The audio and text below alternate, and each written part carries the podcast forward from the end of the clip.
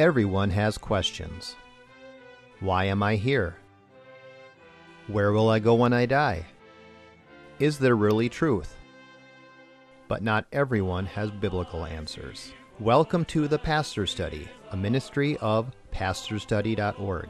Join us now as we study the Bible to draw closer to our Lord and Savior Jesus Christ. Here is Pastor Tom Brock.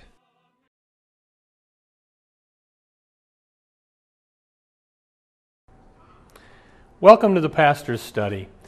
There's an old saying, the darkest hour is just before dawn, meaning when things get at their worst, that's when God can step in. What we're going to do on this program is look at one of the darkest passages of the Bible, the first half of Romans chapter 3, in which the Apostle Paul paints a very black, dark picture of mankind so that in the second half of Romans chapter 3, when he brings in the gospel, Jesus, he will shine forth in all of his glory. But this is going to be a little bit of a depressing sermon, uh, but we need to hear this. Would you take out your Bible, turn to Romans chapter 3, and let's see what the Apostle Paul thought about mankind, and it ain't good. Look at Romans chapter 3, and let's pray first. Father, we do want to pray that you would speak to us now through these ancient scriptures and open our eyes to see who we are and who Jesus is. And we ask this in his name. Amen. Romans chapter 3, beginning at verse 9. What then, says the Apostle Paul, are we, Jews, any better than they, the Gentiles, the non Jews? Not at all, for we have already charged that both Jews and Greeks are all under sin. Here's the first lesson all races are equally sinful. You might think Jews are more sinful, or Gentiles, or black people, or white people, or, the Iraqis, or the Germans are more sinful than other. No, Paul is teaching all races are equally sinful, all humans are equally sinful. Now you might say, but you know, you mean my grandma is just as sinful as a mass murderer like Ted Bundy? Well, I think he means grandma needs Jesus to be saved just as much as Ted Bundy did. Years ago, Ted Bundy went to the electric chair. He converted to Christ before he, he was killed. And there was a man in our church, Pastor Brock, that's not fair. And poor guy just didn't get it. We're all Ted Bundy. We all deserve the electric chair. We're all equally sinful, is what the Apostle Paul is teaching here. And, and another lesson from uh, Romans 3, verse 9, look at what he says. He talks about the power of sin. Next lesson sin is a power. He doesn't use the word sins plural here. Normally we think of sins, the bad stuff I do. Paul uses the word sin singular here as a power. Sin isn't just the bad stuff I do. Sin is a power that is at work in me. It's this evil force that I was born with because of Adam and Eve's uh, rebellion, and it's something I have to fight. Sin is a power. I, I remember I, pre, I shared this before, but one of my old Lutheran professors at seminary said, We know from Romans chapter 6 that our old Adam that we were born with was drowned in baptism. But we learned quickly he's a pretty good swimmer, meaning we have to fight the power of sin. Even though Christ has broken the power of sin for us on the cross and at our baptism, we still have to fight it. I know a man who has a has a drinking problem. And for years, he's had a drinking problem. Then he got help. And for some years now, he's been coming to church. I heard recently he fell back into his own ways, old ways. Why? Well, he's still living in a house of men who are heavy drinkers. And if I could give him one piece of advice, you got to move out of that house. We're all weak. We have to fight the power of sin. Look at verse 10. Romans chapter 3, verse 10. As it is written, and now Paul's quoting the Old Testament, there is none righteous, not even one. Here's the next lesson no one is good. If you go to a, a funeral and the pastor gets up, He was a good man. Don't you believe that? When I do a, a, sermon, a funeral, I get a little nervous when somebody comes up, Pastor Brock, do you mind if I say a few words about Uncle Joe? And the reason I get nervous is, well, sometimes they can go on and on and on, but other than that, sometimes they say, well, I know Uncle Joe's in heaven because he was such a good man. And then I got to get up and preach the sermon, basically saying, No, he wasn't. We're all sinners. It's only by Christ's death on the cross that anybody ends up in heaven. No one is good, is what Paul says. Now, Pope Francis made a big mistake recently. He was speaking somewhere, and people came to the microphone to ask the Pope a question. You can, go, you can Google this on YouTube and see it for yourself. I'm not taking this out of context. A little boy comes to the microphone uh, saying to Pope Francis, My father was an unbeliever. And we all in the family, we were all baptized. He got us all baptized, but dad himself did not believe in God. He was an unbeliever. And dad died. Pope Francis, will I see my father again? Pope Francis said, Yes, because your father was a good man. And he didn't believe in God, but he did have you baptized. That shows that he was a good man, so you'll see him again. No pope, no one is good. We don't get to heaven by being good, and, or, and especially by being an atheist. It was a terrible answer by the Pope. The Apostle Paul here says, No one is good. And you know, sometimes it doesn't happen often, but somebody says, Oh, Pastor Brock, you're such a good Christian. And I say to them, You don't know me. Well, oh, yes, but, you know, I know Pastor Brock, but God knows your heart. And my response is, That's never been a comfort. Of course, He knows my heart. That's the problem, you see. No one is good, no one has a good heart. Look at verse 10 where Paul says Romans 3:10 as it is written Here's the next lesson base everything on Scripture. In Romans chapter 3, verses 10 through 18, Paul now is going to quote the Old Testament to make his case for the sinfulness of man. Paul knew the Scriptures, he breathed the Scriptures. He could just write this, taking all Old Testament Scripture to show how sinful we are. Base everything on Scripture. Do you read your Bible every day? Do, do you know what the Scriptures teach? Mom and Dad, do you read Bible stories to your kids? Grandma and Grandpa, do you, do you talk to your kids about Jesus? Read your Bible daily. All right, now let's ask this question What effect does my sin have on me? Well, let's look at verse 11. Now, this is Paul quoting the Old Testament. There is none who understands, there is none who seeks for God. So sin affects my understanding. Verse 12 All have turned aside, together they have become useless. There is none who does good, there's not even one. Their throat is an open grave. Sin affects my throat.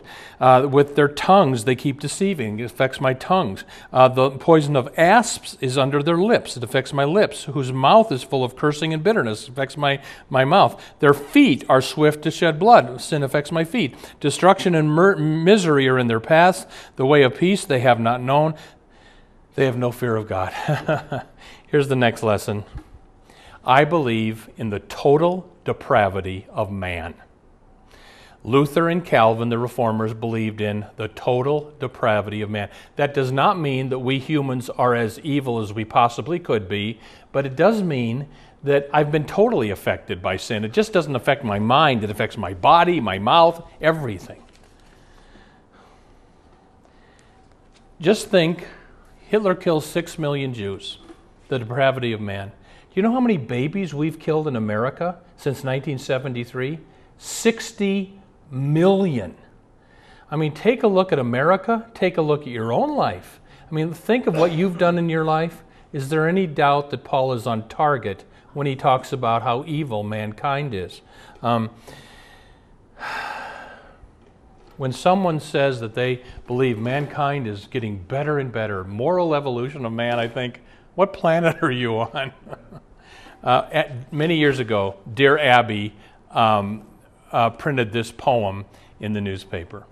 Um, Three monkeys sat in a coconut tree, discussing things as they were said to be. Said one to the other, Now listen, you two, there's a rumor around that can't be true that man descended from our noble race? The very idea is a great disgrace. No monkey has ever deserted his wife, starved her babies, or ruined her life.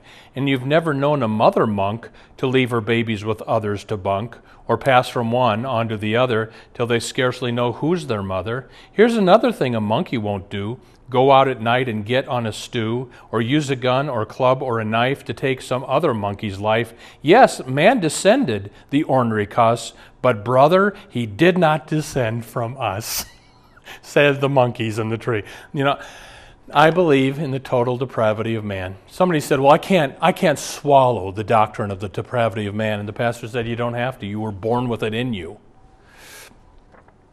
One more thing, lesson comes from verse 18. There is no fear of God before their eyes. Here's the next lesson. The problem of man is there is no fear of God. You know the problem with America? It's not the media, it's not the politicians. The problem with America, we don't fear God anymore. We used to. The Puritans who founded America, they had a fear of God. Back in 1730 was the first great American revival movement called the Great Awakening. A Puritan preacher by the name of Jonathan Edwards preached the most famous sermon in American history called Sinners in the Hands of an Angry God. I'm going to read you one paragraph of his sermon. the God that holds you over the pit of hell, much as one holds a spider or some loathsome insect over the fire, abhors you and is dreadfully provoked. God's wrath towards you burns like fire. He is of purer eyes than to bear you in his sight. You are 10,000 times more abominable in God's eyes than the most hateful venomous serpent is in ours. You have offended God infinitely more than ever a stubborn rebel did his prince. And yet it is nothing but his hand who holds you from falling into the fire every moment. Oh. When's the last time you heard preaching like that? You've probably never heard preaching like that, and maybe that's why there's no fear of God in America anymore. And tragic as that is, there's no fear of God in the church anymore. I, am going to say this again. I used to be part of the Evangelical Lutheran Church in America. That denomination, the Presbyterian Church USA, the United Church of Christ, the Episcopal Church, pay for abortions with offering dollars. And I said on this show before, and I think it's over now, the ELCA had 30,000 teenagers for their teen assembly. Who did they put in front of them to teach the kids? A transgender activist and her 12 year old girl, who's really a boy, trying to sell teenagers on transgenderism. I mean, when the, when the government or the school system tries to sell that, that's bad. When the church is selling it, it's evil. The problem with America, the problem with the church today, we don't have any fear of God. And, and it's just not them out there. I have to struggle with this. You know, the Lord convicts me, Tom, you need to stop worrying so much what people think about you. My, my goal in life is not to fear men, but to fear God. There is a tombstone in England that says, Here lies Lord Lawrence. He feared man so little because he feared God so much. There's a story of a young violinist who got on the stage to give a concert, does his first number, wonderful job, people loudly applaud. But you can tell by the look on his face that he's not pleased. So he does his second number, again, wonderful, everybody applauds, but he's not pleased. Finally, he does his last number. It's so good, everybody jumps to their feet, standing ovation. But the whole time, the young man's eyes are up in the balcony. And when he sees the old white head of his maestro go, joy comes over the young man's face. He didn't care what the crowd thought, he only wanted the approval of his maestro. And Christians, what we need to do is to fight the fear of man and to say, Lord, help me fear you and not care what other people think. Look at verse 19. Now we know what, that whatever the law, that's talking about God's law, Ten Commandments, the do's and don'ts, whatever the law says, it speaks to those who are under the law, that every mouth may be closed and all the world may become accountable to God. Here's the next lesson The purpose of the law, God's law, is to show us our guilt, to show us that we need a Savior. The reason God gave the Ten Commandments is to show us that we're in trouble and we need salvation.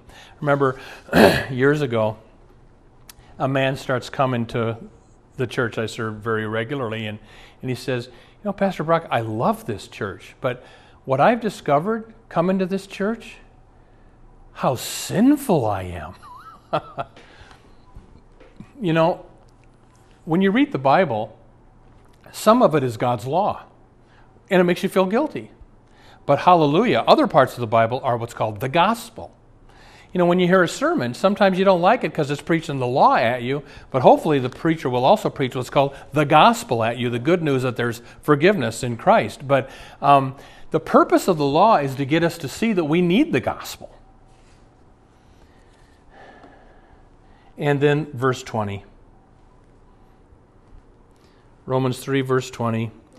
Because by works of the law, that means by being good basically, no flesh, no human, will be justified. That means declared righteous in God's sight. For through the law, God's law, comes the knowledge of sin. Here's the last lesson Good works do not save. Jesus said this to the Jews uh, in John chapter 7. Did not Moses give you the law, but none of you keeps the law? Good works do not save. I thought of many years ago my last year of college, I was part of an evangelism program uh, at my church. And this older man uh, and I would go out and visit the shut ins. These are the elderly people that couldn't get to church, so we would take them to communion. But the older man uh, would always evangelize them first. And so here we go, uh, visiting a, a very old Swedish woman one night and you know, Mrs. So and so, we're here to give you communion, but we just want to make sure you understand the gospel. Do you understand that we're not saved by being good because we're sinners? And she stops us, Oh, if you ain't got Jesus, you ain't got nothing. Well, that, that's right, Mrs. And, and just we want to make sure, you know, a lot of people think you get to heaven by being good. That doesn't work. But, oh, no! Oh! If you ain't got Jesus, you ain't got nothing. And, and we finally, she kept saying, finally, he gave her communion. We left the house, and he looks at me I think she gets it. the point being, you can't be saved by being good because you're not. It's only by Christ. Here's what, here's what we've learned. Paul paints a very dark picture of mankind in Romans chapter 3, the first half. Now we're going to get to the second half when he brings Jesus in, the gospel. He's preached the law, now he's going to preach the good news. Jesus is going to come in now, shine forth in all of his glory for all who will trust him for the forgiveness of sins. So, this is called the law gospel distinction. We're going to talk with Jackie about what exactly is the gospel. Amen. Welcome to the portion of the pastor study where we now ask Pastor Brock to share with us his knowledge of Scripture and his insights to answer questions we have regarding the Bible, our Lord, and our everyday walk with Him. Pastor Brock, my first question for you today, in light of what you've preached on today, is what exactly is the law that Paul is talking about in Romans 3? Mm-hmm. I want to talk about the law gospel distinction. Lutherans are big on this, Luther was big on this. That the Bible teaches law that shows God condemns our sin. It also preaches gospel, the good news that our sins are forgiven through Christ. But the, there, you need to know the proper distinction between law and gospel. For instance, you preach the law to afflict the comfortable. You preach the gospel to comfort the afflicted. And I, will just give you an example. When I was in, uh, doing campus ministry years ago, a young woman comes into the office. Uh, Pastor Brock, my boyfriend and I are living together. I don't think anything's wrong with it because I had preached against it. And she, she was just adamant nothing's wrong with it. So I preached the law to her. 1 Corinthians 6 says, Fornicators don't go to heaven. Your soul's in trouble. I think it was the same night. Second college girl comes in. Well, Pastor Brock, I heard your sermon or whatever, and my boyfriend and I, and she burst into tears. I didn't need to preach the gospel, the law to her. She already had it in her conscience. I just preached the gospel to her. So we preach the law to afflict the comfortable. We preach the gospel to comfort the afflicted. So, what is the purpose of the law then? The purpose of the law, Paul says in Romans 3, is to make us all accountable to God. So, when, when you realize you're sinful, the law is doing its work either through your conscience or through a Bible passage you read or through a sermon you heard or some friend makes, makes a statement. When you're convicted of your sin, that's God's law at, at work. Yep. So then, what does the gospel mean? Is right, that the different? gospel, good. The word gospel literally means the good news. And the good news is that because of Christ's death on the cross and the grace of God, our sins are forgiven. So the gospel condemns us of our sin. The go- excuse me, the law condemns us of our sin. The gospel saves us from condemnation through Christ. So, specifically, what specifically is the gospel then? What you just The, the gospel is Paul defines it in 1 Corinthians 15. I deliver to you as of first importance that Christ, I remind you of the gospel that I preached, is what, how he starts. That Christ died for our sins and rose from the dead. so, Yeah. okay. Yeah.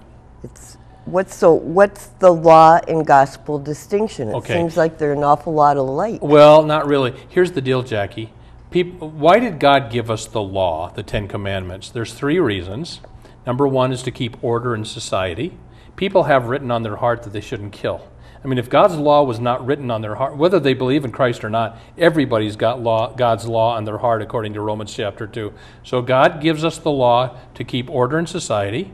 Second reason he gives us the law is to show us our sin and drive us to Christ. Third use of the law is once you're saved, it's kind of a guide on how to live. So that's the function of the law.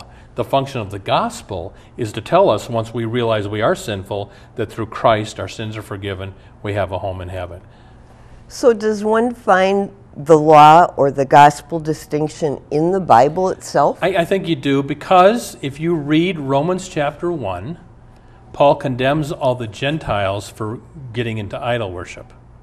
Then you read Romans chapter 2, and Paul condemns all the Jews because even though they had the law, they didn't keep it, so that he can save everybody in Romans chapter 3 when he brings in the gospel. So I think you do find the, law and gospel distinction in Scripture. So, Pastor Brock, would you explain to us how's the best way that a person can share the gospel with someone? Mm-hmm. Yep. Well, I mean, Jackie, when I get in front of a group of teenagers to do confirmation or whatever, I don't rush in and say Jesus died for your sins because they'd yawn. They've heard that all their lives. What I do is I put the Ten Commandments on the board and I show them how, in thought, word, and deed, they've broken every one of the Ten Commandments. And when I get them to understand, do you realize you deserve hell for the way you've offended God? Then, once they've realized that, I can say, well, here's the gospel, what Jesus did to save you. He died to pay for all these sins, rose from the dead. Then the gospel makes sense, and it's very important. So you preach the law first so they see their need of Christ, and then you preach the gospel to people. So, do you think a preacher should preach the gospel every week? In one way or another, yes. I, I remember when I was being trained in preaching, my supervisor said, "You have to, when you preach a sermon, you have to ask the question: Could that sermon have been preached had Jesus not died on the cross?" And if the answer is yes, you didn't preach the gospel. So, in one way or another, you want to get the gospel into every sermon. Okay, so then when do we need to hear the law and when do we need to hear the gospel? If, if someone is hard hearted and impenitent, living in sin, they need to hear the law that they're in trouble. But if someone is sorry for their sin, they trust in Christ, they don't need to hear the gospel, uh, the law at that point because they've already heard it. They need to hear the gospel that your sins are forgiven for Christ's sake. You know, it seems like, though, that that's a hard thing to break down and to understand. Um, you know, we get so confused and so wrapped up thinking that we have to be good. What do you do about that to get Yeah. people on the right track? Right. As you know, you ask people, do you think you're going to heaven? Most think they are. Uh, how are you getting there? Well, I think I've been good enough. And they don't get it. And why is it that people have that lie in them that I'm going to earn heaven by my own goodness? I think it's evil human pride that I don't need a Savior. I'm going to do this myself, thank you. And so I think eh, what it's, it, if the Holy Spirit doesn't open your eyes to see how sinful you are, you're going to be like the rest of humankind, just thinking, well, I hope I'm good enough, you know. But when God opens your eyes to your sinfulness through the law, that's when Christ becomes precious to us. But you know, everyone falls short again and again and Mm-hmm. again. Why? If we've got this, do we do that? Yeah. Well, here's the deal. um, I, I'm better than I once was, but I'm not going to be perfect till heaven because I still have to fight my evil flesh that I was born with, the human nature. So we won't see, we won't be perfect till heaven. But gratefully, Jackie, I'm not what I used to be. God has made a difference in my life. So, But we're not perfect yet, no, no. and we won't be perfect. Not till heaven. Heaven. That doesn't mean, though, you won't have significant progress in overcoming sin. You know, like I talked to some guy that was a drug addict. He hasn't touched drugs for eight years, not one fall. Um, so, you know, it's possible.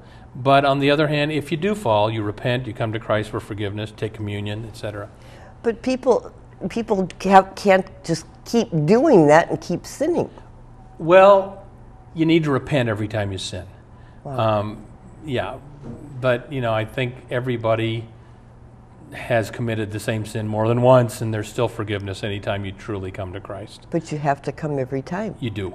And Yeah. He still You- you loves us enough to yes, he does. us. You know, Jesus. Peter said, "Jesus, do I have to forgive my brother seven times a day?" Jesus said, "No, seventy times seven a day," which means God is at least doing that for us. We've got less than a minute left, Tom. Do you Okay. want to say anything to people? Well, just thank you, everybody, for your prayers for our ministry. We get good mail from all over the country now because we're on all over the country. And if you want to partner with us and support us so we can reach even more TV stations, because when the funds come in, we just keep adding stations. So you can see our website.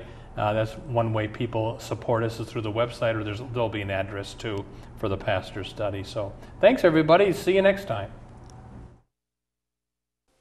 Thank you for watching the Pastor Study. You can watch more of our programs at pastorsstudy.org. We are on the air preaching the gospel of Christ because of our generous support of you, our viewers. Would you consider supporting our ministry?